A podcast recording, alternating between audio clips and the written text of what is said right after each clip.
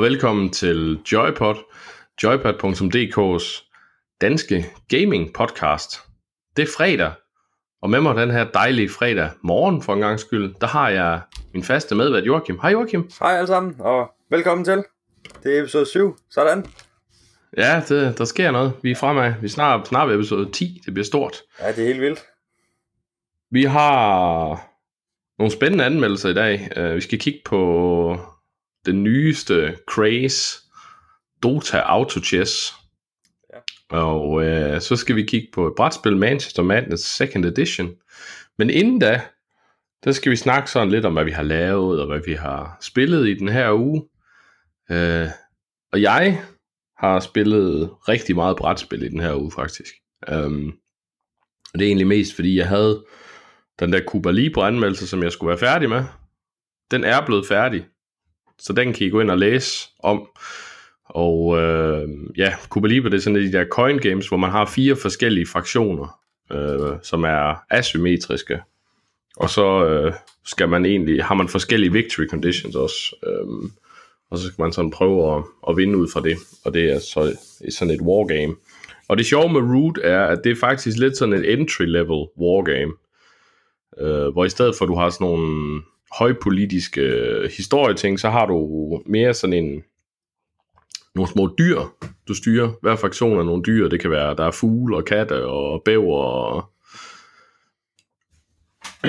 og så er det så bare lavet ligesom sådan et, et wargame, hvor for eksempel, de er så ekstremt asymmetriske. Altså for eksempel, øh, fuglene, de, de skal spille sådan nogle kort op i sådan en række, og så skal de kunne gennemføre alle de ting, du har i rækken. Ellers så går de i det, der hedder turmoil, og så bryder deres regering sammen. Og det er sådan, altså den laver sådan meget, meget cool tematik på forskellige regeringsformer og sådan noget, så de har sådan en meget ultrabiokratisk regering, så, så der skal ikke ret meget til, før det hele vælter, men når det kører, så kan de udrette helt vildt meget på mappet af gangen. Um, og kattene, det er, sådan, det er dem, der starter på bordet, så de har sådan rigtig meget presence, men deres, de skal sådan stille og roligt, øhm, de skal egentlig mere holde, hvad hedder det, holde deres post og sådan noget, forsvare sig, og så er der en vagabund, øh, som er sådan en lille vaskebjørn, og den, den har kun én unit, øh, så den, den, den kæmper ikke så meget, den løber bare sådan lidt rundt og laver items og køber og sælger fra de andre og sådan noget, men den kan også vinde. Og så er der sådan noget, der hedder Woodland Alliance, som er revne og harne og sådan noget, der er gået sammen. Og de, øh, de starter uden for mappet. De har slet ikke noget på mappet, men så stille og roligt, så bygger de sådan nogle, øh, sådan nogle sympati øh, steder op, hvor hvis så de andre fraktioner går ind og yder krig der, eller fjerner deres, øh, så, så er det sådan lidt, sådan lidt guerillakrig faktisk, hvor så at øh, folket går imod dem, og så kommer der opstand, og så kommer deres kriger ud på bordet. Spændende. Ja, men det, det er ret spændende. Jeg, indtil videre har jeg kun spillet det solo og i 20-player. Øhm, og solo, det er sådan en automat bot, eller sådan noget, man kører lidt ligesom, i, øh, ligesom man kan i Coin, men den, den i Root er elendig.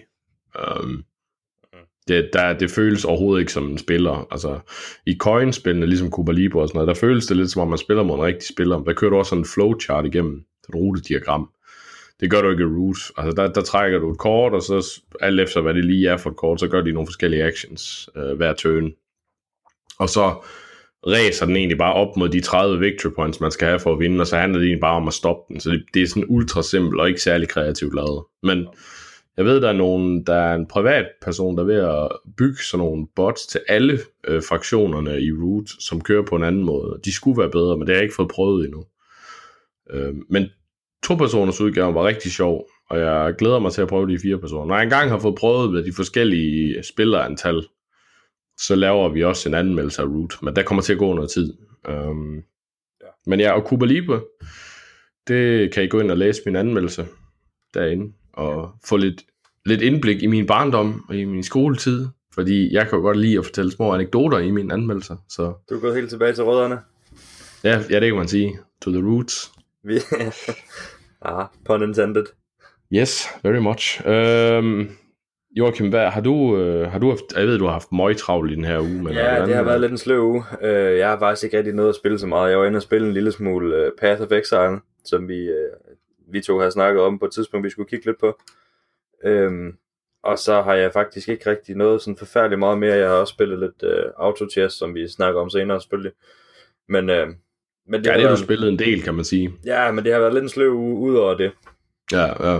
Eller to uger er det jo så næsten. ja. Sådan er det. Øhm, jeg skal lige sige, at hvis min stemme lyder forfærdelig, og jeg begynder at hoste eller et eller andet, så er det fordi, jeg er super forkølet. Men uh, vi havde det sådan lidt, både Joachim og mig, nej, I skal ikke, I skal ikke vente længere. Nu, har, nu, nu må vi ud og, og komme med, med en episode. Så, ja. så I, må lige, I må lige leve med, med at, jeg, at jeg lyder, som om jeg har røget tre pakker Cecil. Skal vi bare springe ud i nyhederne, fordi vi har en hel masse? Ja, det synes øhm. jeg. jeg. Jeg er sådan lidt overrasket den her gang. Øh, der er gået to uger siden, vi sidst har haft nyheder. Og, øh, og Bethesda har ikke meldt sig på banen for en gang skyld. Hvad sker nej, der? Nej, men jeg tror, det var fordi, de var med i sidste afsnit. Uh, nu, hvor de, nu hvor de vil finde ud af, at de ikke er med den her gang, så skal det nok ske et eller andet ja, til næste det gang. Være. Det er jeg ret sikker på. ja. Um, men ja, øh, Metro Exodus, som er en øh, næste, næste kapitel i Metro-serien, som er sådan en, en øh, postapokalyptisk øh, shooter. Sådan lidt survival-agtig. Øhm, men mest en historiebaseret shooter. En ret fed historie i øvrigt. Hvis man ikke har spillet de gamle, så kan det godt anbefales. Øhm, men det spil og Division 2, som nok er det helt store, de bliver altså i, i hvert fald for en længere tidsperiode eksklusiv på Epic Store. Det vil sige, at man kan ikke købe dem på Steam. Hvis du har forudbestilt Metro Exodus på Steam, så får du stadigvæk spillet derfra. Men, øh, men udover det, så kan du altså ikke købe det mere derinde. Og det samme gælder Division 2. Jeg er lidt spændt på, hvad det betyder for Division 2, om det får nogen øh, konsekvens. Men jeg kunne godt forestille mig, at det måske kunne gøre, at de mister nogen salg i hvert fald. Ja. Jeg ved i hvert fald, der er nogen mennesker, som siger, at jeg vil ikke, jeg vil ikke have 800 millioner forskellige launcher, så, så, så det, at de kører det eksklusivt her, det, det vil jeg ikke. Så ja. det bliver spændende at se. Det er også lidt irriterende det der med, at man har, ja, du har både Blizzard og øh, Steam og Epic og Uplay og whatnot. Altså, du er ved at have, man er ved at have ret mange, hvis man spiller nogle forskellige spil, sådan, og, og også som, som anmelder, vi har jo så lige pludselig rigtig mange.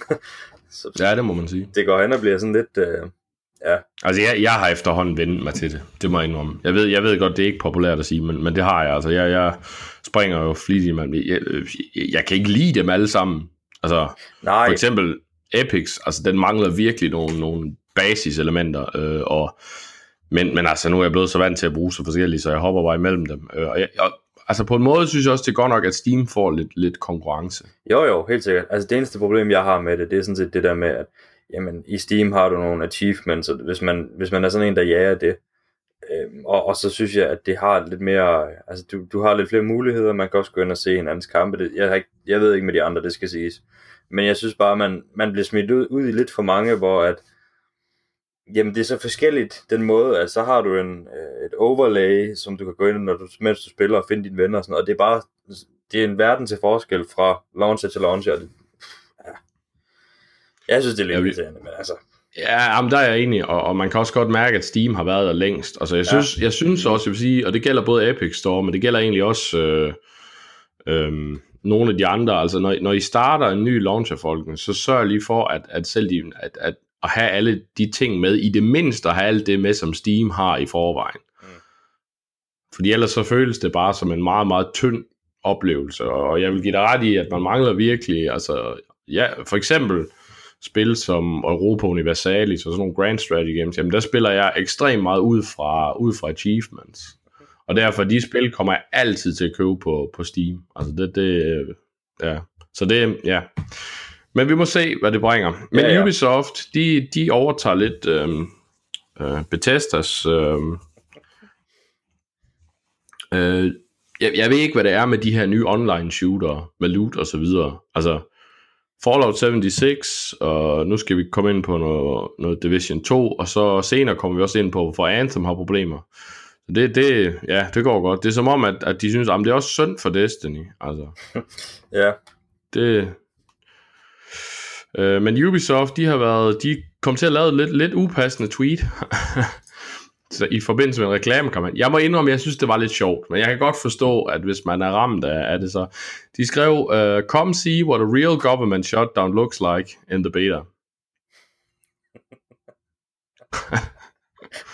det, er, det er frisk. Ja. Ja, altså, jeg, jeg kunne ikke lade være med at grine af det. Jeg, jeg synes, det er meget god humor. Men jeg kan godt forstå dem, der arbejder inden for det offentlige, øh, eller arbejder ved, ved government i, i USA, og som har været ramt af det her, og ikke har fået løn under den her shutdown. Jeg kan godt forstå, at for dem, der er det ikke, der er det ikke det fedeste at få gjort grin med. Altså, der har virkelig, virkelig været nogen, der har været meget, meget hårdt ramt med løn og så videre. For de Jo, har jo jo. ikke fået løn under den her periode, så...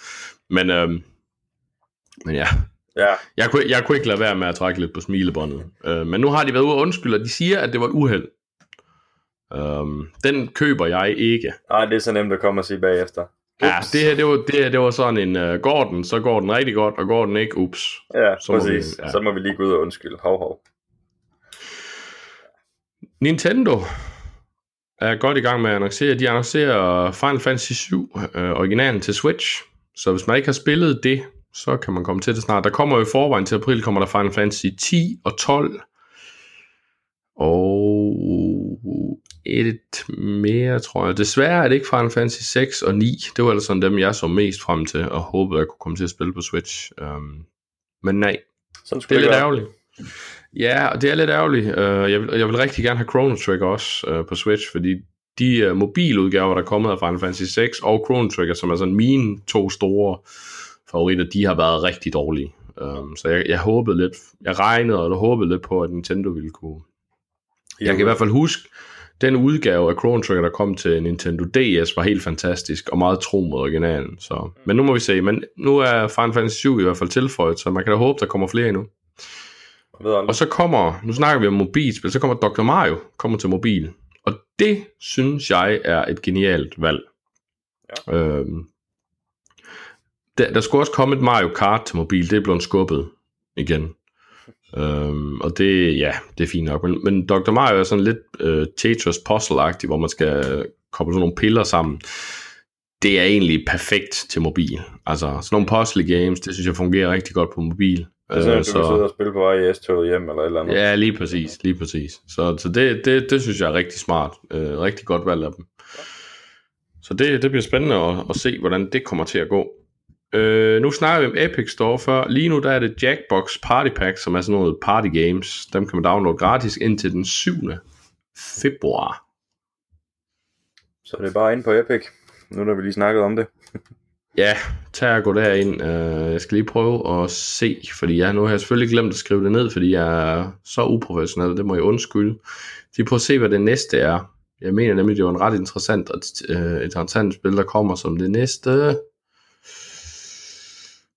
Åh, hvorfor kan jeg ikke se det? Undskyld, folkens. Vi padler lidt imens. Padler vi? Axiom Verge, det er det, det hedder. Det kommer næste gang, sådan en, øh, en, øh, en side-scroller pixel art, men den er, det er meget flot lavet, øh, og, og et meget, meget solidt spil, så det, det kan jeg varmt anbefale. Nogle meget fede boss fight til det, blandt andet. Så, Spændende. så tag og download det, når det kommer. Men også øh, Jackbox Partybox, øh, der er faktisk nogle rigtig sjove party games imellem, så hvis man har for eksempel har mulighed for at smide det fra computeren ind på tv'et, eller har en bærbar eller sådan noget, så er det bare med at downloade det her. Altså det er, og de, er, de fungerer alle sammen sammen med mobil og sådan noget, så det, det er lige til at gå i gang med. Man skal ikke ud og investere i en masse controller og alt muligt. Og man Så det kan jeg varmt Og anbefale. det er alligevel er gratis. Kan man Ja, lige præcis. Altså, tag og, tag og få gjort det. Så øh, har vi en god nyhed for folk, der spiller Hitman 2.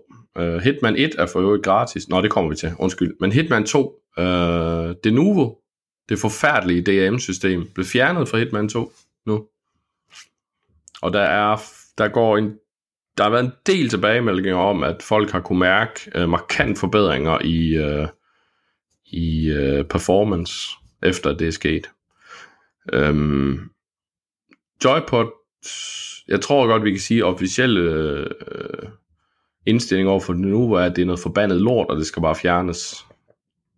Uh, lad nu være med at bruge det, folkens. Det, jeg, jeg har ikke, jeg har, er, er all in for, at man skal stoppe pirateri og alt det der, men det nu er altså ikke vejen frem. Og det er hacket. Det eneste, det gør lige nu, det er bare at genere folks spiloplevelser for dem, der har købt spillet. Så lad nu være. Få det væk. Så rigtig godt IO. Væk med det. Så har vi gode nyheder til PS, øh, til folk, der har PlayStation Plus abonnementer. Cloud Storage bliver forhøjet fra 10 til 100 GB. Det er alligevel en del med.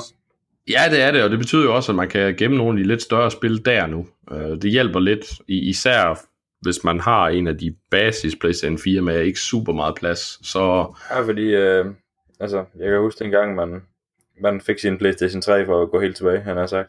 Og så tænkte man, huha, 500 GB. Det var bare meget. Øh, og så kommer de med PlayStation 4, også 500 GB. Nu begynder det altså bare at være, altså, det er jo nærmest ikke mere end, end 3-4 spil, så er du ved at være deroppe. Ja, ja, ja, der skal ingenting til, det, det er lidt træls. Ja. Især når man har sådan noget som Red Dead Redemption, og sådan, som fylder næsten en, ja, jeg ved, en bundegård. Ja.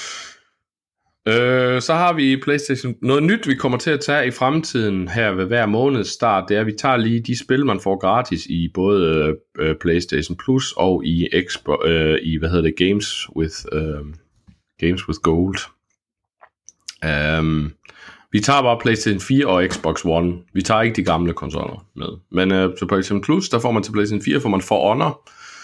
Og hvis I vil læse anmeldelsen af det, så anmeldte jeg det for en, tror en måneds tid siden, inde på siden, så der kan I gå ind på joypad.dk. Og Hitman Season 1, hele Season 1. Øh, det skal jeg i hvert fald have spillet igennem, det er helt sikkert. Ja, jeg skal også ind, jeg har faktisk, øh, skal jeg være ærlig om, jeg har slet ikke fået prøvet For Honor, og jeg ved det godt. Øh, øh, men øh, nu har jeg ligesom muligheden for det, så tænker jeg, ved du hvad, det skal da lige prøves. Ja, altså jeg, jeg synes faktisk, det var rigtig godt. Øh, øh, det er en god online oplevelse, og, og der er faktisk en hel del dybde i det, så, så det kan jeg godt anbefale. Ja. Øh, hvis man er til sådan noget, hvis man godt kunne lide Chivalry eller den slags, så er det et virkelig godt. Øh, tag og spring i det nu. De har også fikset nogle af de problemer, der var i starten, så, så tag og give det en chance. Og Hitman, first season, hvis I ikke har spillet det, så er det bare med at komme i gang. Altså det er, øh, da det udkom det år, vandt det faktisk Giant Bombs uh, Game of the Year, så det er, hvis man godt kan lide et spil, hvor man kan lave alle mulige wacky ting, så er det i hvert fald en god mulighed. Ja, præcis. Så kommer der også noget, der hedder Gunhouse og Rogue Aces, som jeg blank må kende, jeg ikke lige er så meget inde i, øh, hvad, hvad det er for, hvor gode de spil er. Men øh, med de gratis, så får dem hentet. Så er der Games with Gold, som er Microsofts øh, månedlige udbud. Og der kommer der til Xbox One, kommer der Bloodstained Curse of the Moon, som er sådan en, uh, en Castlevania, slags Castlevania-spil. Uh, virkelig godt. Uh, hvis man er til, til side-scroller, roguelike, uh, pixeleret, så er det et virkelig, virkelig godt valg. Uh, så kommer der Super Bomberman R, som jeg ikke aner. Spil.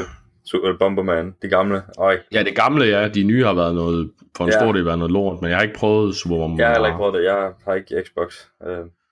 Så kommer der Assassin's Creed Rogue, og så kommer der øh, til Xbox One, de har jo noget fantastisk bag, bagudkompatibilitet. Altså der, der er der ikke nogen, der kan være med. Star Wars Jedi Knight Jedi Academy. Uha. Det er et oldgammelt spil. Ja, det må man sige. Men det spillede jeg så meget, da det udkom. Det er, jeg vil våge den påstand. Måske lige bortset fra Beat Saber, men det er, lidt, det er jo ikke i Star Wars-universet. Jeg vil påstå, at vi har ikke haft så gode... Øh, vi har ikke haft ordentlige lysværskampe endnu i et spil. I hvert fald ikke på samme niveau som Jedi Academy. Så tag og gå ind og prøv det, selvom det er gammelt. Hvis I godt kunne tænke jer at prøve nogle virkelig fede lysværskampe. Nå, EA og BioWare. Anthems VIP-demo var jo i sidste uge, og det kørte af pommeren til. Øhm, ja, det var ikke godt. Der var mange, der ikke kunne komme på, og performance var dårlig selv på sådan relativt store maskiner, og på basekonsollerne var det helt håbløst. Altså, der var ikke noget at gøre. Øhm, jeg er ikke overrasket over det må jeg sige, fordi den, den grafiske øh, niveau, som Anthem er på, der, der er jeg ikke overrasket over, at, at Xbox One og, og PlayStation 4 basis ikke kan følge med. Så det er sådan lidt svært, altså, skulle man have ventet til, den nye, til de nye konsoller? Måske. Det burde man men, måske nok, men, men igen. Jeg, jeg tvivler på, at EA er, øh, var, ville være tilfreds med at skulle lægge penge i det, og så ikke få, uh, få noget for det før så sent. Men jeg tror, det havde været det rigtige valg. Ja. Øh, og så er der kommet nogle leakede priser for nogle skins. Fordi uh, Anthem har en kæmpe fejl. Og det er, at uh, de, uh, de customizations, du får til dine, til dine forskellige øh, øh, til dine robotter der, de er de ændrer ikke på udseendet. Du kan godt give dem et paint job, men de ændrer ikke på udseendet. Og det, det er altså folkens, det, det er virkelig en dødssynd. Altså noget af det, der gør, at folk er afhængige af Diablo osv., det er jo netop, fordi man kommer til at se anderledes ud. Altså, Vi har snakket meget om det, dig og mig, øh, og om forskellige spil. Du har sådan, også sådan et, øh, som øh, Black Desert Online, øh, fantastisk spil i, i, i min verden, øh, men der har du samme problem. Det er også kun øh, i Coin Store, eller hvad det nu hedder der i. Du kan gå ind og lave om på din, dit udseende. Og, og det, det bliver bare lidt et problem. Det bliver lidt kedeligt i længden, at man render rundt i det samme, og man, så får man et eller andet nyt gear, og så tænker man, yes! Og så skete der ikke rigtig mere. Fordi, ja. Nej, jeg, jeg, det, det er en fejl. Altså hvis man, jeg ved godt, at der nogen siger, at så længe det kun er kost, øh, cosmetics, så, så, er, så er det okay med microtransactions, men det er lidt et problem i sådan nogle loot games, fordi der er det altså vigtigt, at man, at man kan se sin customer. Prøv lige at se, hvor populært, altså Dark Souls er jo ikke som sådan et loot game, men ikke desto mindre, så er der noget, der hedder Fashion Souls, ikke? Altså meget af den tid, man spiller Dark Souls, Bloodborne for den sags skyld, det er for at se sig, altså det er for at kitte sin figur ud. Øh. Så ja, det er det er dumt. Og når man så ser priserne, der ligget, um, 20 dollars for et skin. Ej, ej, ej. Ja. Så er det også De har så EA øh, har så været ude og prøve at lave lidt damage control og sige, ja, men det, det, her, det er jo kun en af vores iterations. Der. Altså, det er jo kun en af de muligheder, vi havde overvejet. Og jo, men I har overvejet at tage 20 dollars for skins, Ja, folkens. Det er ikke okay ej, det, øh, ej, det er lidt for vildt. Øhm, ja, vi må se. Endgame-mæssigt har de jo valgt at gå med en sådan lidt en Diablo-model frem for Destiny-modellen, og det synes jeg er fornuftigt. Øhm, fordi det, det giver dem lidt, lidt større mulighed for at, at gøre det samme content relevant igen og igen. Øh, Det er nogle gange lidt problemet i Destiny, at, at det er begrænset, hvor meget du får ud af at købe gammel content. Man kan sige, du kan ikke sådan rigtig hæve sværhedsgraden på meget af det. Øh, men det kan du så her, og få bedre loot og så videre. Øh, når de nu alligevel har droppet PvP, så synes jeg faktisk, det her det er en fornuftigt valg. Øh, hvis de så får tilføjet en ordentlig historie også, det kan godt nå at blive godt. Og måden, man kan finde ud af, om det bliver godt, den helt store test, den er i dag, og fra i dag og så til den tredje. Fordi der kan man nemlig spille Anthem, uanset om man har forudbestilt eller ej, kan du gå ind og downloade uh, Anthem og spille det i dag. Så jeg har downloadet, jeg venter bare på at, at kunne komme derind. Og vi kommer til at snakke meget om den her demo næste gang, vi... Uh, vi kommer til at snakke rigtig meget mere om, om Anthem næste gang. Vi må se, vi, vi regner med, at vi også får lov at anmelde det, men vi ved det ikke helt nu. Vi håber. Det, altså, Ja, vi jeg, håber. jeg, jeg er spændt på det, så som vi også snakkede om i Game of the Year øh, podcastet, at, at det er en af dem, jeg sådan ser mest frem til. Øh, Ja. så, så nu må vi se, hvad det bliver til. Ja, altså jeg vil sige, det her, der er kommet fra demoen, det lyder ikke godt, men, men jeg er håbefuld. Men ja. Vi må se, den her weekend kommer til at fortælle rigtig meget. Præcis. Nintendo Switch er den mest solgte konsol i 2018 i USA. Det er rimelig vildt, og det er altså foran Playstation og Xbox. På en eller anden måde, så, Så- så kommer det ikke bag på en. Øhm, altså, jeg ved godt, det er vildt, men, men jeg synes også bare, man hører bare tit om, så er der kommet det nye til Switch, så er der kommet det nye, og, og det er bare sådan en, hvad kan man sige, tilgængelig konsol. Øhm, fordi, jamen altså, du kan jo have den med under armen. Ja, der, har der var mange, der, der havde forudsagt inden Switch, at ah, den kommer til at bombe ligesom Wii U, men, men jeg var nu en af dem, der hele tiden tænkte, nej, det her, det, det her koncept, hvis det bliver gjort ordentligt, og hvis de får spillene til det, så, Og Præcis. de har fået spillene, og, og, og konceptet, det virker altså bare. Øhm, og det er en, en super, som du siger, en casual konsol. Det er en fantastisk anden konsol. Det er en rigtig god familiekonsol også. Der er rigtig mange rigtig gode spil øh, Ja, til børn også. Og, øh, så, så, så det er dejligt at se, og, og ja, der kommer også nogle rigtig gode titler til Switch i år. Så, så det er, ja, det er rigtig godt at se. det er dejligt, at Nintendo også kan, man kan, sige, kan være med, øh, fordi jeg synes på et tidspunkt, altså Ten- Nintendo startede jo ligesom som med Super Mario og alt det her, og så synes jeg ligesom, at de blev lidt overhalet indenom, øhm, og, og ja, nu er det fedt at se, at de, de kan være med på det igen, i stedet for at de har den der, øh, ja, Wii og Wii U og alt det der, som, som var ja, et flop. mildest talt. Ja, ja, det var det jo. Altså, Nintendo har altid haft sin hardcore fanbase. Jo, jo, øhm, jo, jo. Og man kan sige, at med Wii U, der kom nogle rigtig gode spil, øh, som, som var stærke. Og nu på Switch, så høster vi som frugterne. Det, øh, man kan sige, der kom Splatoon, som, som er virkelig eksploderet, og der kom øh, Mario Maker, som... Altså, de skal bare udgive Mario Maker på Switch også. Altså, det, det, det er som skabt dertil, så jeg, jeg, jeg håber, vi snart får en annoncering af det, så så, men det er rigtigt, som du siger, jamen altså, uden for deres sådan mest, mest hardcore Nintendo-fans, jamen der har det været lidt småt, men, men det har vi så nu. Altså, Ja, det, det kommer nu. Øhm, så så det, det, det, det lover godt. Sidste nyhed i dag. Øhm, EA sælger ikke mere FIFA points i Belgien. Bum. Det, øh, regeringen i Belgien ville have det forbudt, og nu har de simpelthen bare sagt, nu stopper vi bare med at sælge det. Ja. Og det vil så sige, de sælger stadigvæk, du kan stadigvæk købe øh, øh, FIFA Points bruger man primært til at købe packs med fodboldspillere til det der Ultimate, øh, Ultimate Team. Og øh, du kan stadigvæk købe de der packs for in-game gold, men du kan ikke bruge rigtige penge på det. Og øh, det synes jeg er dejligt. Ja. Altså, Fordi jeg, der, er, der er nogle mennesker, som har brugt rigtig mange penge på det der. Ja, og det kunne jeg få. Jeg er lidt på udebane her, øh, for at blive i, i synergien, men, øh, men øh, ja, jeg vil give dig ret. Altså, hvis man kan komme væk fra det der pay to win, øh, og, og man, man optjener pointene i spillet, ved du hvad, så det tror jeg, der er rigtig mange, der kunne, kunne gøre brug af. Øh, rigtig mange spiludviklere. Ja, men altså, vi skal bare have resten af EU til at følge trop. Præcis. Øh, tvinge dem til at tjene pengene på en anden måde. Ja. Jamen, øh, så lad os da bare øh, springe direkte til anmeldelserne. Ja, lad os gøre det. Vi starter med brætspil den her uge, og det er Mansion of Madness 2nd Edition, og her er en lille trailer. A feeling of dread has fallen over me. The powers at work stretch further than I had imagined. I fear not only for myself, but for the entire world. I know now that a malign force is gathering and must be stopped.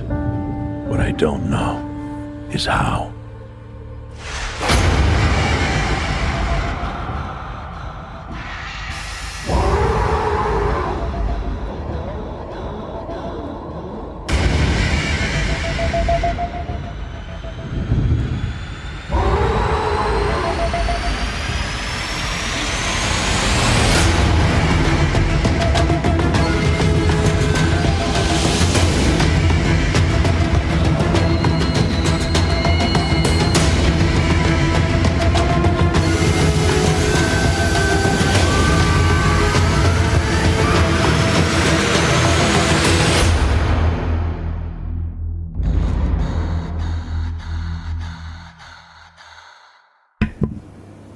Ja, mm-hmm. for jeg der ikke er så meget inde i brætspil, Lige sidder så derude og tænker, så er han ikke brætspil? Det der lidt lød som en blanding af en gyser og en actionfilm eller et eller andet. Men uh, Mansions of Madness Second Edition, det er et Lovecraft-brætspil.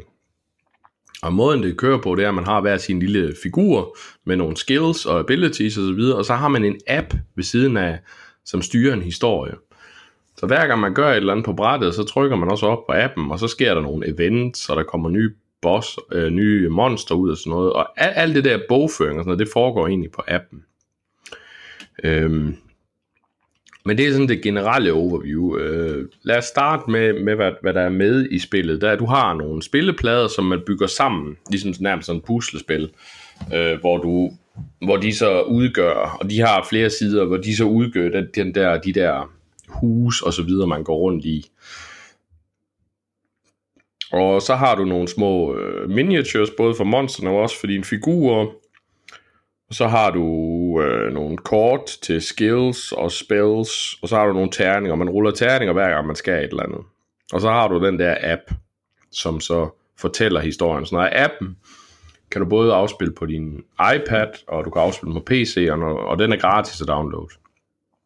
Øh, I appen kan du faktisk også købe nye afsnit til spillet. Så selv hvis du bare har basisspillet, så kan du købe nye afsnit, som så bruger basiskomponenterne til at lave nye episoder og historier. Så det fungerer faktisk rigtig godt. Øhm, komponentkvaliteten er elendig. øhm, Nå, hvad det? Ja, for det første, de miniatyrer, der er med, de er forfærdelig kvalitet. Altså, øhm, øh, de bøjer og bukker, og ja, men det er forfærdeligt. Og så er der sådan nogle, så har du sådan nogle baser, du skal stikke dem ned i, som de står på, og hvor man så skal slide sådan en ind, og, og altså, eftersom alle øh, detaljerne for, for, for monsterne er inde i, i, spil, i appen i forvejen, så var der ingen grund til at lave det der, fordi den, det fylder for meget, og det, man kan ikke, alligevel ikke læse, hvad der står der, og det falder fra hinanden. Nej, det er forfærdeligt. Det er helt forfærdeligt. Altså, og man så tænker på prisen, så er det, så er det virkelig grotesk. Altså, det, det er virkelig noget, der trækker ned i spillet. Hvad, hvad ligger vi der? Prisen?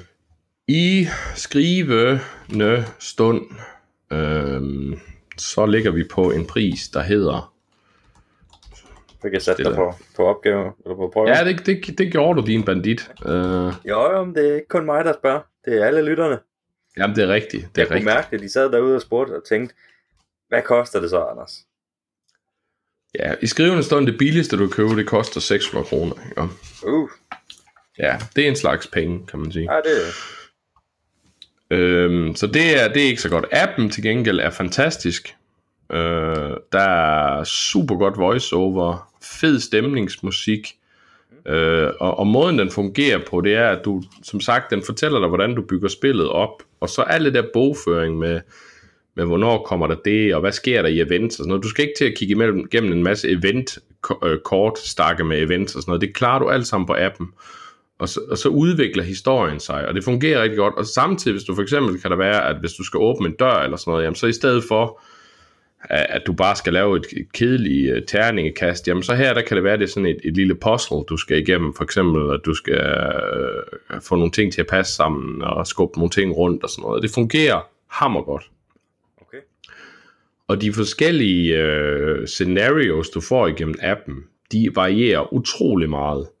Altså, den sidste, vi spillede, der, der havde købt vi en ny, og, og hvor de, de, de øh, altså det, det varierer fra sådan standard Lovecraft, hvor du er inde i et hus, og hvor du skal finde ud af, hvad er der sket her, og er, er der, øh, altså Lovecraft er jo, altså det mest kendte er nok Cthulhu, ikke? Og, men altså Lovecraft handler meget om nogle, i hvert fald hvis man læser hans noveller, om nogle, øh, nogen, der efterforsker nogle ting, og så finder ud af, at der er sådan nogle, nogle store ancients, som er sådan nogle kæmpe kosmiske aliens, som prøver at få adgang gennem portaler ind til vores verden, og hvis man bare får lidt at vide om dem, så går man bananas, altså, og, og dør, dør af det, hvis man bare kommer til at se en lille fli af dem. Øh, og, og, det har man så prøvet at bygge lidt over, men her er også noget kamp imod monster og sådan noget, så det er ikke helt tro mod Lovecraft, det er mere over i Cthulhu Mythos, den er jo blevet udbygget hen over årene af andre forfattere og sådan noget. Men, men den, den, den, det varierer både fra de meget sådan gammeldags Lovecraft over til sådan mere camp-heavy, over til den sidste, som sagt, vi spillede, der var det sådan noget time travel, hvor, man, hvor, hvor jeg var i, det ene, i, i en udgave af huset, og så de andre spillere, de var i en anden udgave af huset på et helt andet bræt, okay. Hvor vi så sådan gjorde ting, hvor der så påvirkede hinanden. Det fungerer virkelig godt. Altså, Ja, det lyder det er godt. lidt hit og miss. Altså, no, nogle af de der er, er scenarier, de er sådan lidt kedelige, men, men største af dem, de er altså ret sjove og, og ret kreativt lavet.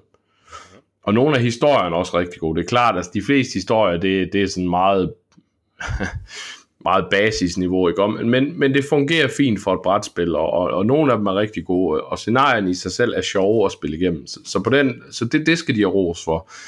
Øhm, kortkvalitet og sådan noget, det er også igen standard Fantasy Flight, det vil sige lort.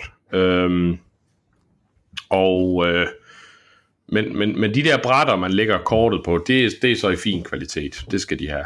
Øh, og, og artwork, altså billederne og sådan noget, er meget flot. Meget, meget flot. Og det er også standard Fantasy Flight. Altså artwork, det har de virkelig styr på. Det er meget, meget flot. Giver virkelig sådan en følelse af at være der, og det er med til at skabe noget uhygge.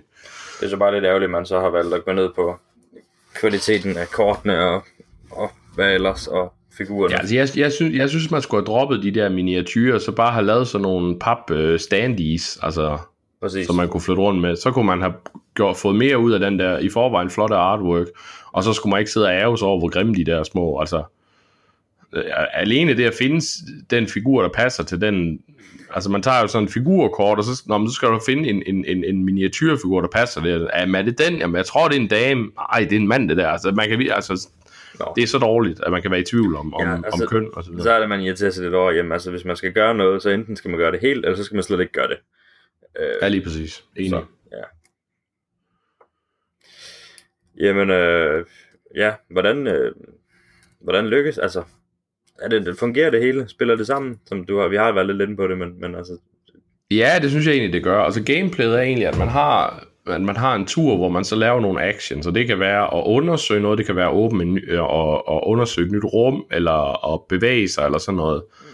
Og, øh, og så alt efter, hvis man skal undersøge noget, eller hvis man skal kæmpe, eller sådan noget, jamen så, så bruger man terninger til det, og så kan man få våben og items, og noget, der gør ens abilities bedre, så man ruller flere terninger og har nemmere ved at få succes. Og, og et af mine store problemer med nogle andre i den her serie, for eksempel Eldritch Horror, som er efter min mening et af de værste spil, jeg nogensinde har spillet, fordi det var så random, så det halve kan være nok. Altså, det var virkelig tilfældigt. Øh, vi var uheldige i et af vores spil og, at få en... Øh, altså, der rejser man for det første rundt om i verden, og, og selvom du så egentlig er med en ancient, du kæmper imod, så kan der komme kort fra en anden, og så er du i San Francisco, så står der lige pludselig, jamen du, du var lige en tur i Atlantis i går, og det, altså det, det, det, det er, det virker så random på alle måder. Vi havde sådan, der har man sådan nogle myter, som man skal kæmpe imod, og sammen med de her ancients, og hvis, hvis det bliver forkert koblet sammen, ja, så bryder spillet fuldstændig sammen, fordi så skal du med terning rulle lande de rigtige steder, det skal komme op de rigtige steder og så videre, fordi ellers så, jamen så kan det overhovedet ikke lykkes for dig. Og det, det, altså det er så skrøbeligt og tåbeligt design. Øhm, og det var den første udgave af Mansion Madness også. Men her i anden udgave er den meget, meget dygtige kvindelige designer, Nikki Valens. Hun har været inde over, hun har altså fikset det her spil. Øh, det synes jeg i hvert fald. Øhm, så det fungerer, og der er tilpas meget øh, brug af skills og, og, og kort og så videre, hvor man kan øh, mitigere det her tilfældighed, så det føles som om man rent faktisk har en, øh, en indvirkning på spillet, og, og hvordan, man, øh, hvordan man lykkes med det. Der, hvor jeg vil sige, at det nogle gange falder lidt sammen, det er, at nogle scenarier, nogle gange kan det godt, i starten der løber man jo meget rundt og, og, og undersøger nye rum, og åbner nye rum, og bevæger sig, og, og kigger på malerier, og hvad der nu måtte være, ikke? Men eftersom man hver turn kun har to actions, så kan det i nogle spil godt gå en hel time eller mere, hvor man bare tonser rundt og leder efter at komme videre i historien. Og ikke rigtig kommer nogen vegne. Man kæmper måske lidt og sådan noget, men historien udvikler sig ikke, indtil man lige nøjagtigt går det rigtige sted hen. Det er meget forskelligt, hvor, øh, hvor lineære de her scenarier er. Og nogle af dem, der kommer man altså til at rende rundt og bare lave nærmest ingenting i, i over en time, og så falder det sammen. Og så er det ikke sjovt. Men i andre, der er der en naturlig udvikling, hvor man, hvor man får små bidder af historien hele tiden, og man kan se, åh, oh, men så skal jeg måske gå derhen. Åh, oh, om der stod så her, at det var noget med en, en, øh, et et bibliotek. Om det bibliotek, det der derovre, jamen så, så går jeg derover, og så hvis du går derned, og så videre. Det er sjovt. Altså, når det fungerer, så er det virkelig fedt. Og så giver det sådan en hel rollespilsoplevelse. Når det ikke fungerer, så kan det godt være meget tamt. Så det er, det er sådan lidt hit og miss nogle gange, men, men det er en markant forbedring i forhold til Mansion Madness First Edition, og det er, efter min mening, af deres, den her type spil, bortset fra kortgamet Arkham Horror, the, the Card Game, som jeg håber, vi kan anmelde i fremtiden engang. Bortset fra det, så er det her, altså det er klart den bedste brætspil i, i Lovecraft fra Fantasy Flight. Mm-hmm. Spændende. Øhm, hvordan fungerer det med appen der? Altså nu snart du sagde, at der var nogle... Øh, Altså det, det fungerer godt sådan generelt, men hvad, hvad er det, der er godt ved det? Altså, hvis du kan uddybe det lidt, hvis man kan sige det. Ja, altså det, det jeg synes, der er godt ved det, det er, at, at, de, har, at de har formået at gøre, gøre god brug af den øhm, for en stor del. Mm. Øh, for eksempel de der scenarier, det kommer hele tiden med nye scenarier til appen, som man kan købe. Og hvis man har basisspillet bare, så, så, så tilpasser den. Men hvis man så har købt nogle udvidelsespakker, fysiske udvidelsespakker, så tilpasser den også de gamle scenarier i appen med det nye content, man har. Så det vil sige, at nogle scenarier, selvom du måske har spillet det med igennem en gang, jamen så hvis du køber en expansion, så kan du måske godt betale sig at spille det igennem igen, fordi så møder du nye monstre, og der kommer nye ting og sådan noget. Okay.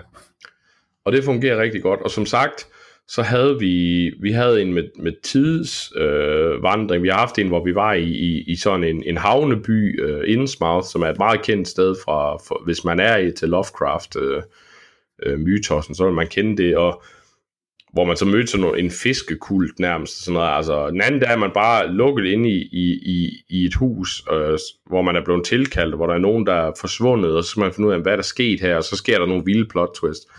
Og der fungerer det godt, også fordi der er rigtig meget, sådan, der er stemningslyde og musik indover, og nogle gange, så kan den ikke helt finde ud af det, hvis man kun har basisspillet.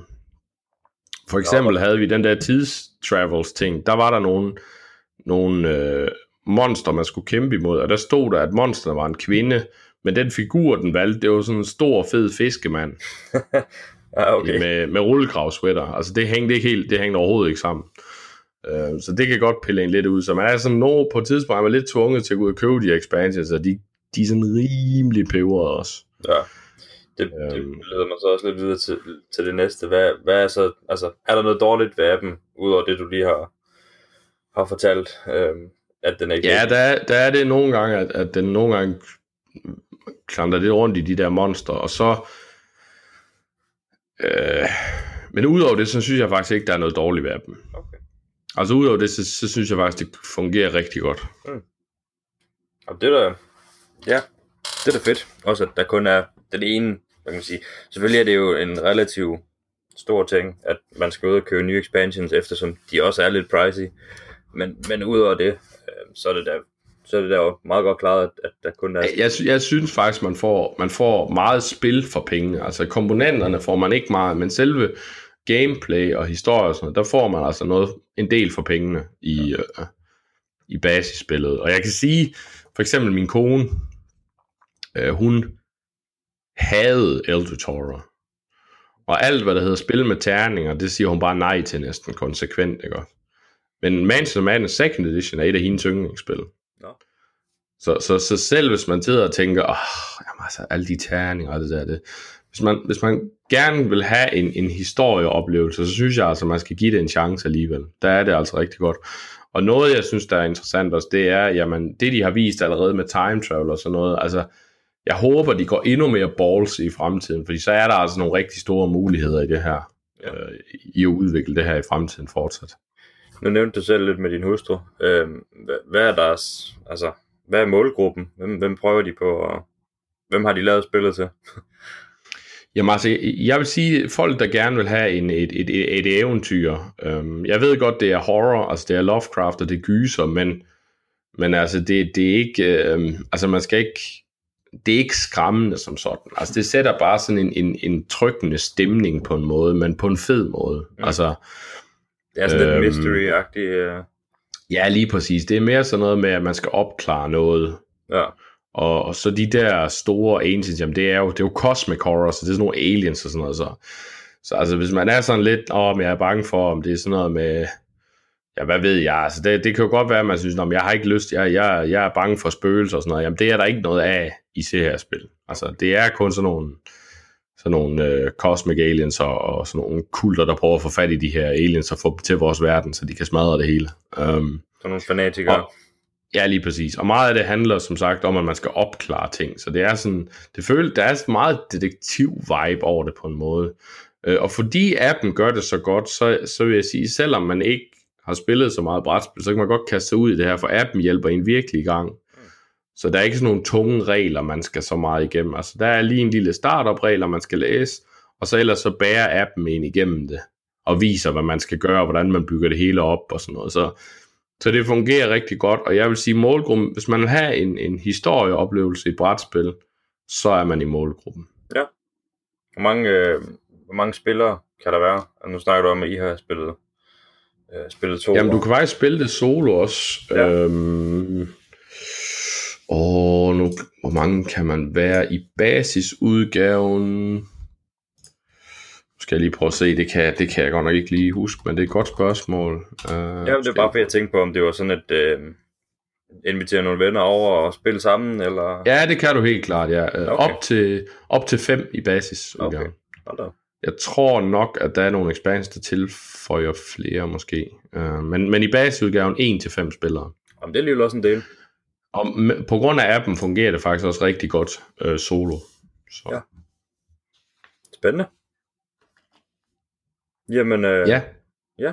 Er vi så ikke ved at være ved, at du skal til at give en karakter og sådan lidt din konklusion jo, på det hele? Jo, det kan jeg egentlig godt. Øh, hvis jeg skal sådan lave en konklusion, så vil jeg sige, at Mansion Madden Second Edition er et rigtig godt valg, hvis man, hvis man gerne vil have en historieoplevelse, og, og hvis man er glad for Cthulhu eller Lovecraft, så er der rigtig meget hent her. Øh, komponenterne er desværre dårlige, og nogle gange, så, så er designet lidt skrøbeligt i forhold til, at man godt kan risikere at rende rundt, og ikke rigtig komme nogen vej i historien. Når det sker, så er det en skidt oplevelse.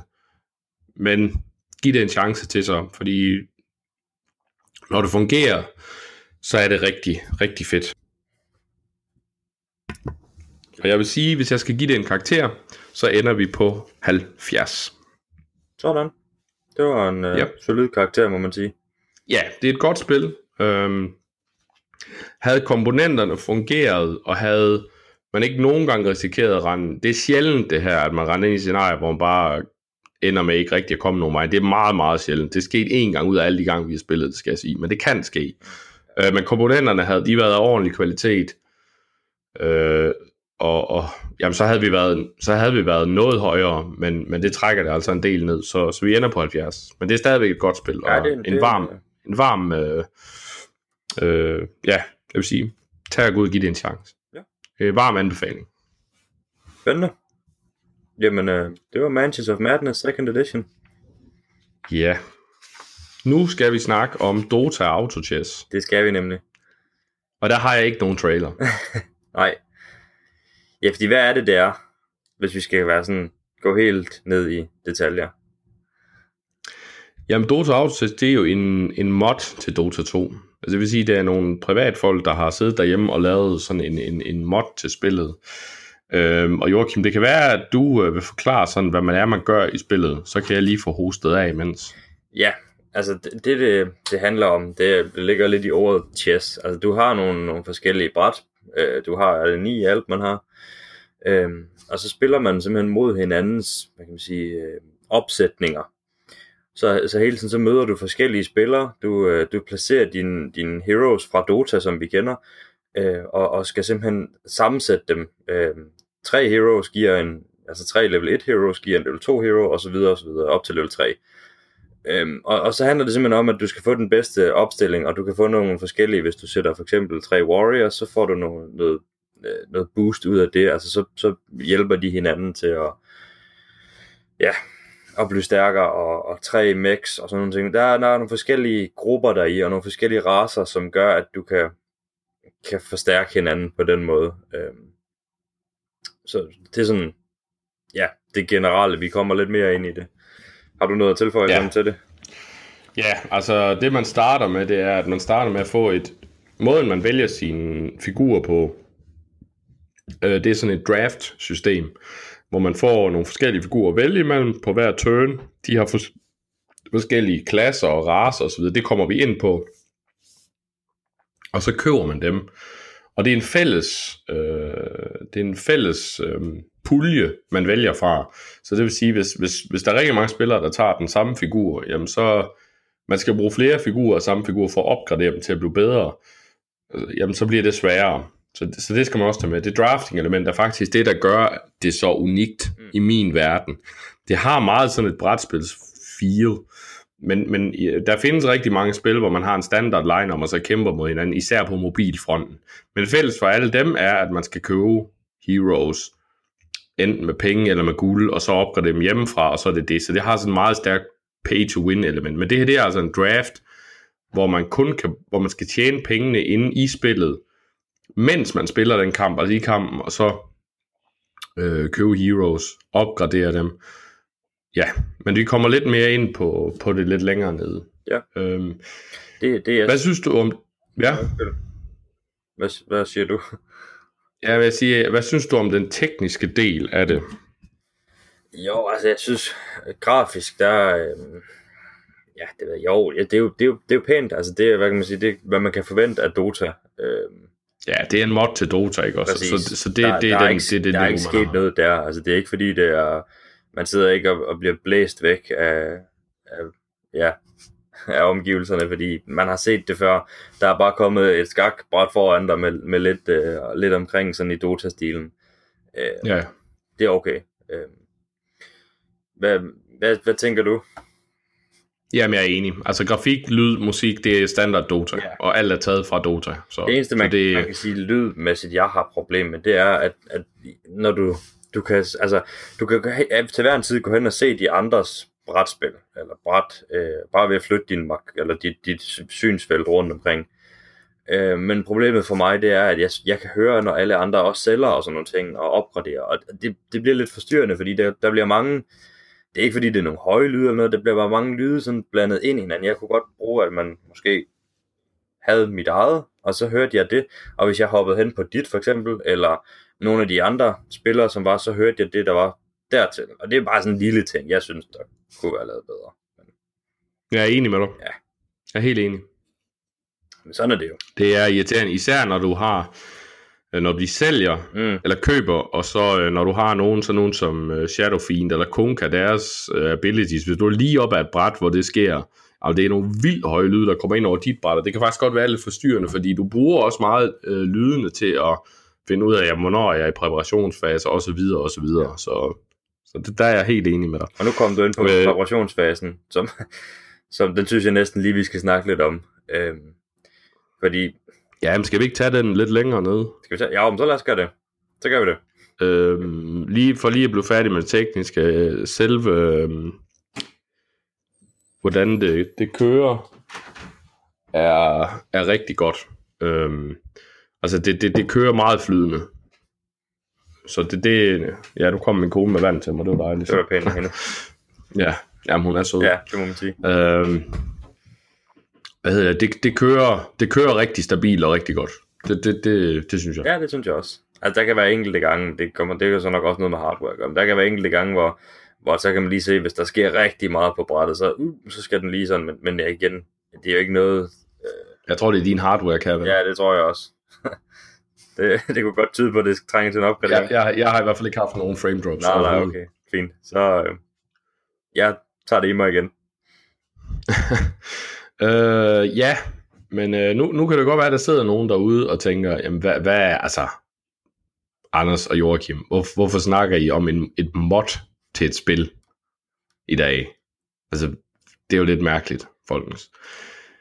Jamen, det gør vi, fordi nu kommer, altså det er allerede nu eksploderet, og det kommer til at eksplodere endnu mere, det her. Ja, hvad var det, vi snakkede om øh, i går? Øh, det, det er udkommet her for, ja, få uger siden. En uges tid Ja, en siden. tid. Ja, ja. Øh, og det har allerede øh, 1,2 millioner øh, følgere, eller hvad man siger, subscriber til det her. Nej, 2,5 i dag. Åh, oh, okay, hold da op. Jeg, bare så sent som forleden dag, der, der er det kun 1,2.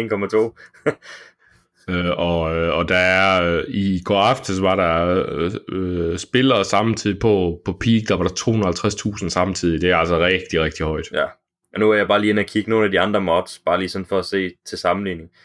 Øh, der, der lå det fra mellem 50 og op til ja, 200 max, der spillede på den på en gang. Øh, så kan man sådan regne det. Sammenlignet med Artifact, der er der et par tusind max Ja, lige nu. Okay. Så det er ret godt klaret, det må man sige.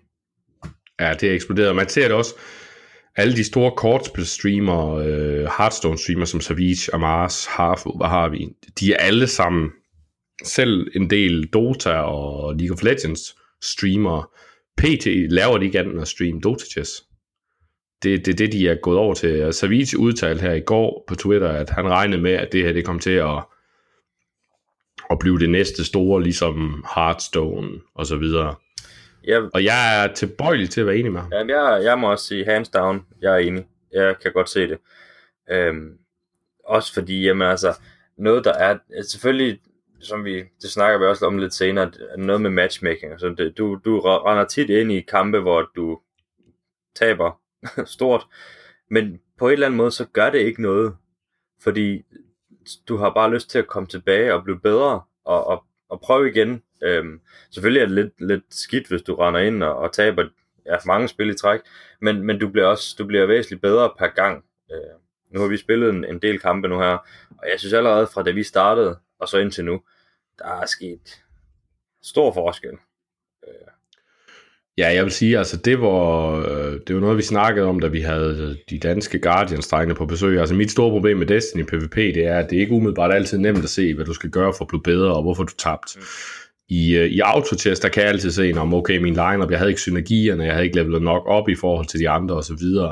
Og det gør altså, at man får den der, okay, jeg vil ind, jeg vil være bedre, fordi jeg ved, hvad jeg kan gøre for at forbedre. Og man kan mærke, at når man går fra kamp til kamp, jamen nu har jeg nemmere ved det her, nu bliver jeg bedre der er en, en klar, og, og det har virkelig den der, det har nogle ting, som gør, at jeg tror, det her det kommer til at eksplodere endnu mere. For det første, det har den der en runde mere ting. Altså, når man er færdig, åh, jeg skal lige spille igen. Ja, præcis. Altså, i går, der sad vi, og vi ville lige tage et par kampe, ikke? Og inden vi så os om, så var klokken 3 om natten. Ja. Altså, det, det, er, det er virkelig... Og så har det, det er utrolig sjovt at se med. Jeg tror også, det er derfor streamerne har taget det så meget til sig. Øh, fordi det, det er meget selv, selv hvis du bare kigger på det, jamen, altså, det er meget nemt at se, om han købte den hero, og nu planer ud, og nu kæmper de alle sammen.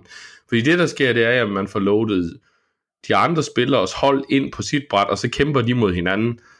Og det er bare sjovt, at der, der sker en hel masse. Det, det, og, ej, har jeg lige placeret den rigtigt, så nu lander hans store øh, area of effect øh, angreb og rammer alle de andre, og nu bliver de alle stående med det rigtige. Ej, hvor er det fantastisk, og nu vender jeg det hele. Det har, det har, det har, det er nemt at forstå, men det har stadigvæk den der, det der eksplosive moment, som gør for eksempel Dota så interessant at se på. Øh. Ja, vi skulle lige sige, vi to, vi så, sad der også og så Internationals i Dota sammen. Øhm, ja, ja. et år, og, og jeg, jeg synes, det var helt fantastisk. Altså, jeg synes, øh, altså, det der med, at man kan sådan følge med i, hvad gør de af, hvad, hvad gør de af gode ting, hvad gør de af dårlige ting, hvad man, altså, kan man lære noget af det, jeg synes, det, det, det og det, det har de jo endnu mere her i, i AutoChess, at jamen, du er nødt til at sammen, lave en, en god sammensætning, som du siger, med nogle synergier og noget, og, og det er spændende at se, hvad, hvad det bliver til. Øhm, jeg, jeg synes det, ja, jeg kan godt forestille mig, at det kan blive rigtig stort, det her. Det tror jeg. Ja, jeg tror, jeg tror det bliver en stor e-sport, det her. Det, det, det er jeg ret sikker det på. Det tror jeg også. Øhm, men lad os gå lidt mere i detaljer med nogle ting. Øhm, fordi det, der er ved det, det er, som sagt, når du starter, så køber du nogle heroes. Og de her forskellige heroes, de har, øh, de har nogle forskellige raser, nogle forskellige classes osv. Og de forskellige raser og classes, de har øh, nogle forskellige synergier, og det er dem, man ligesom skal bruge.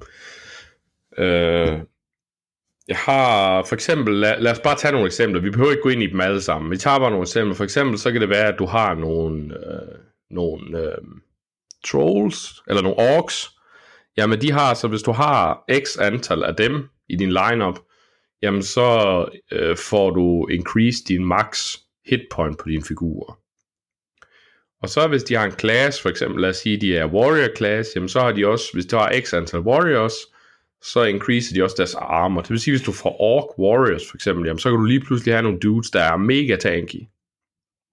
Øh, det kan være øh, shaman, hvis du har to shamans for eksempel, jamen så starter de med at forvandle øh, en af modstanderne til en kylling eller en frø fra starten.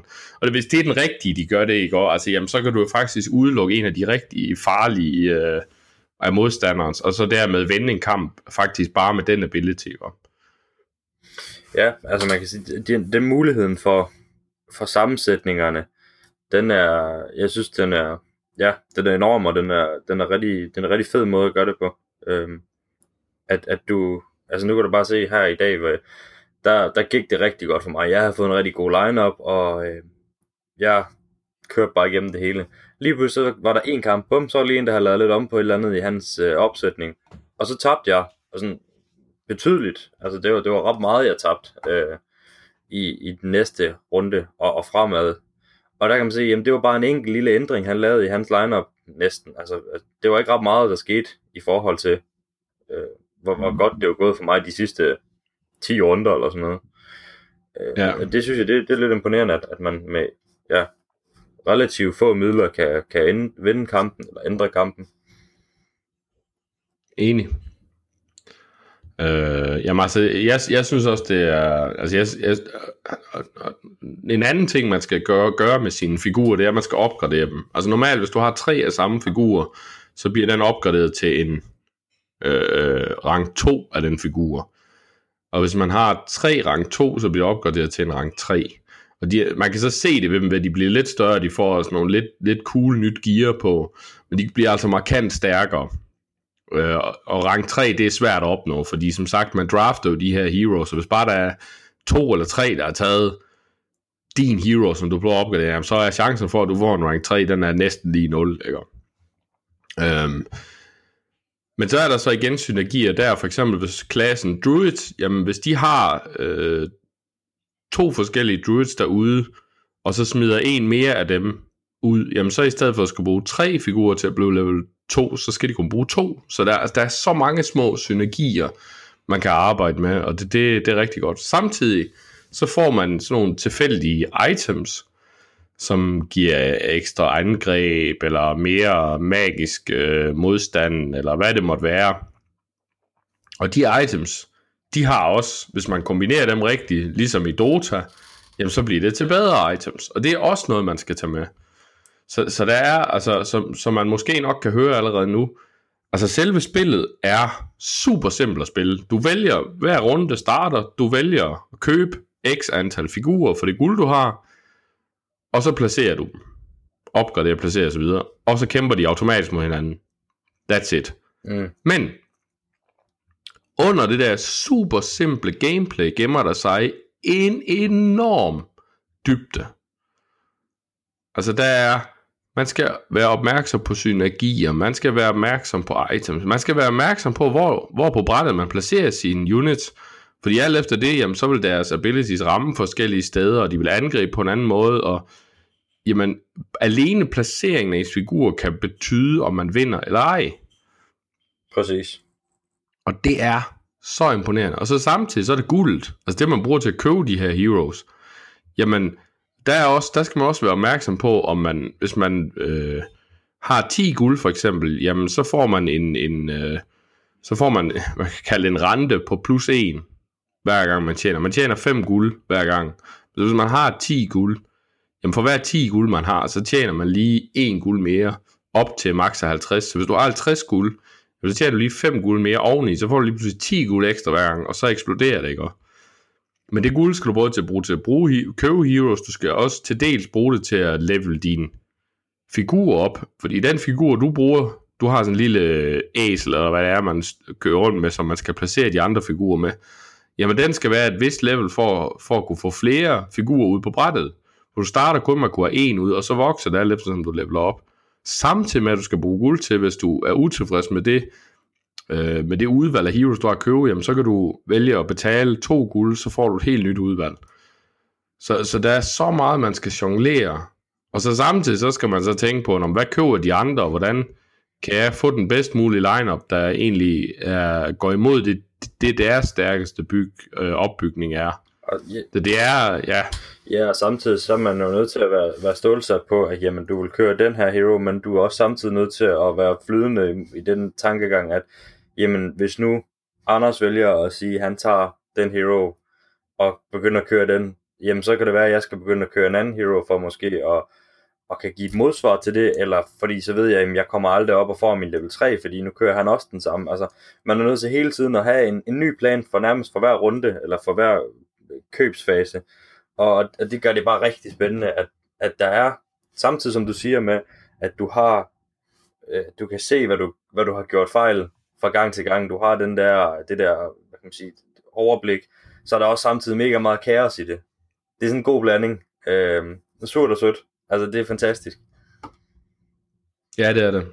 Det, der så gør det endnu sværere, det er, at du har altså kun 30 sekunder til at præparere det her. Ja. Til at få skiftet ud i lineup, til at få købt og så videre. Og det er jo det, jeg vil snakke om før. Ja. Og, så det bare give den gas nu. Ja, og de der 30 sekunder, altså, det, det er bare no mercy. Der bliver ikke, der bliver ikke lagt en finger imellem. Øhm, du, og du bliver ikke, der kommer ikke nogen tutorial, du bliver smidt ud i til at starte med. Det er bare lige på hårdt. Øh, og, og ja, jeg ved ikke, hvad jeg skal sige. Jeg synes, det, det gør det godt, det gør det svært. Øh, det gør, at man, man har lyst til at tænke, åh, jeg, jeg, jeg skal ind igen, jeg skal... Og, og, men, men altså, ja. Jeg synes, det, det, det er svært at sige noget om. altså, jeg har et problem med de der 30 sekunder, det er, at, at måden at få sine figurer ind på, det er ikke bare ved at drag and drop, eller hvad man kan sige.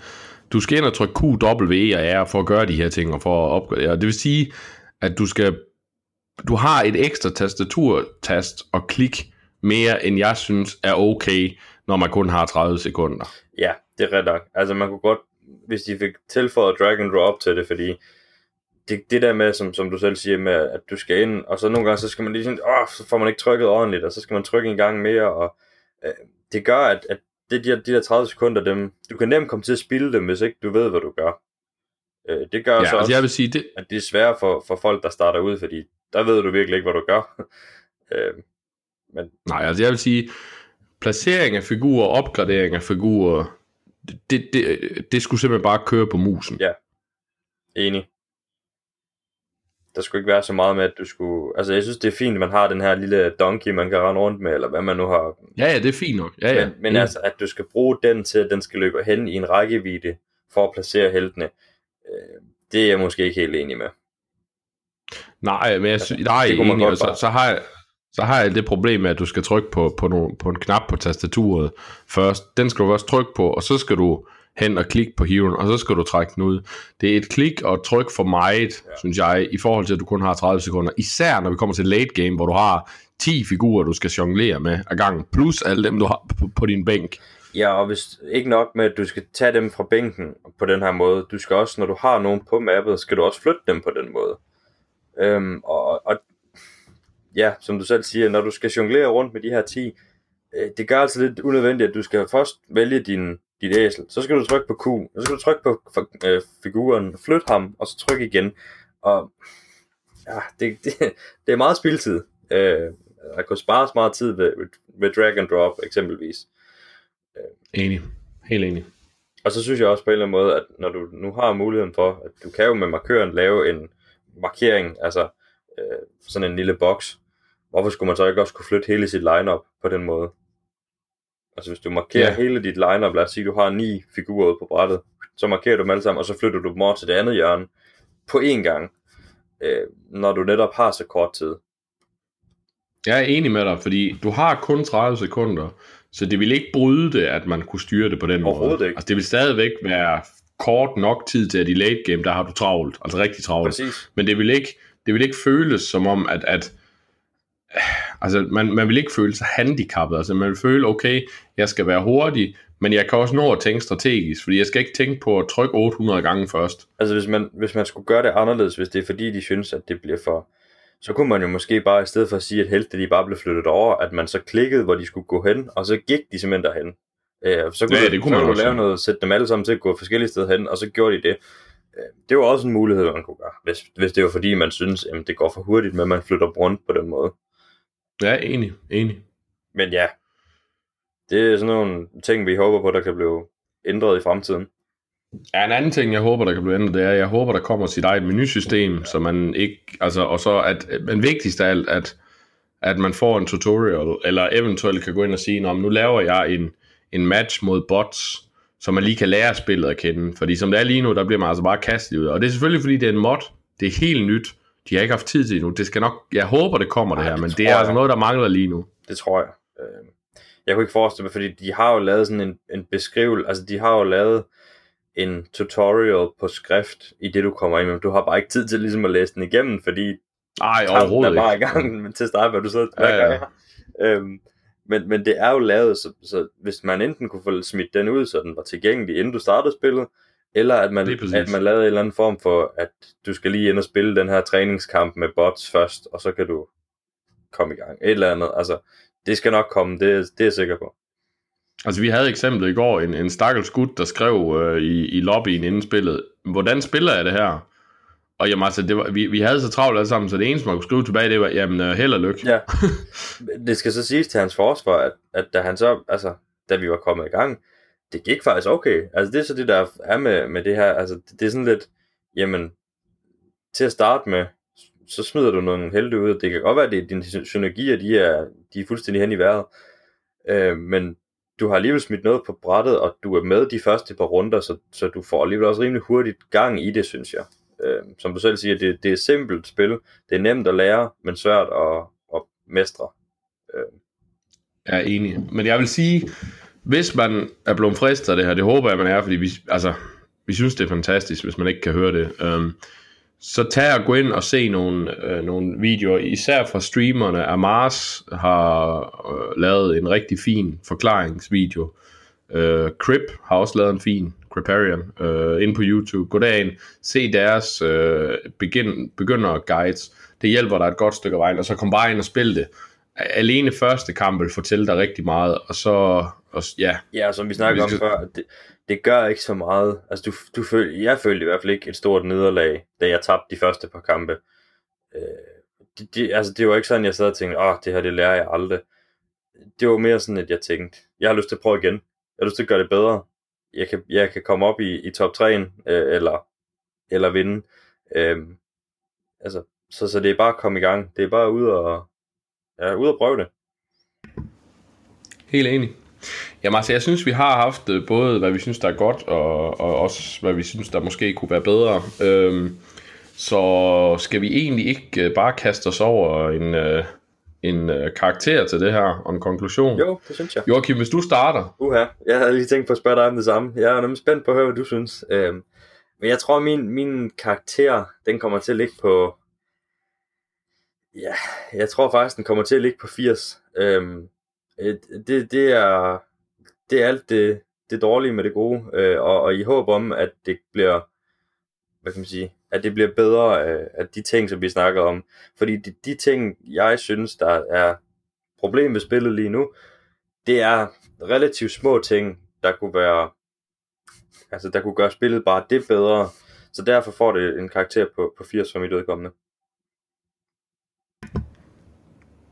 Det er så første gang, vi er uenige. Nå. Øh, jeg er enig med dig i, at, at de ting, jeg har imod, det er små ting.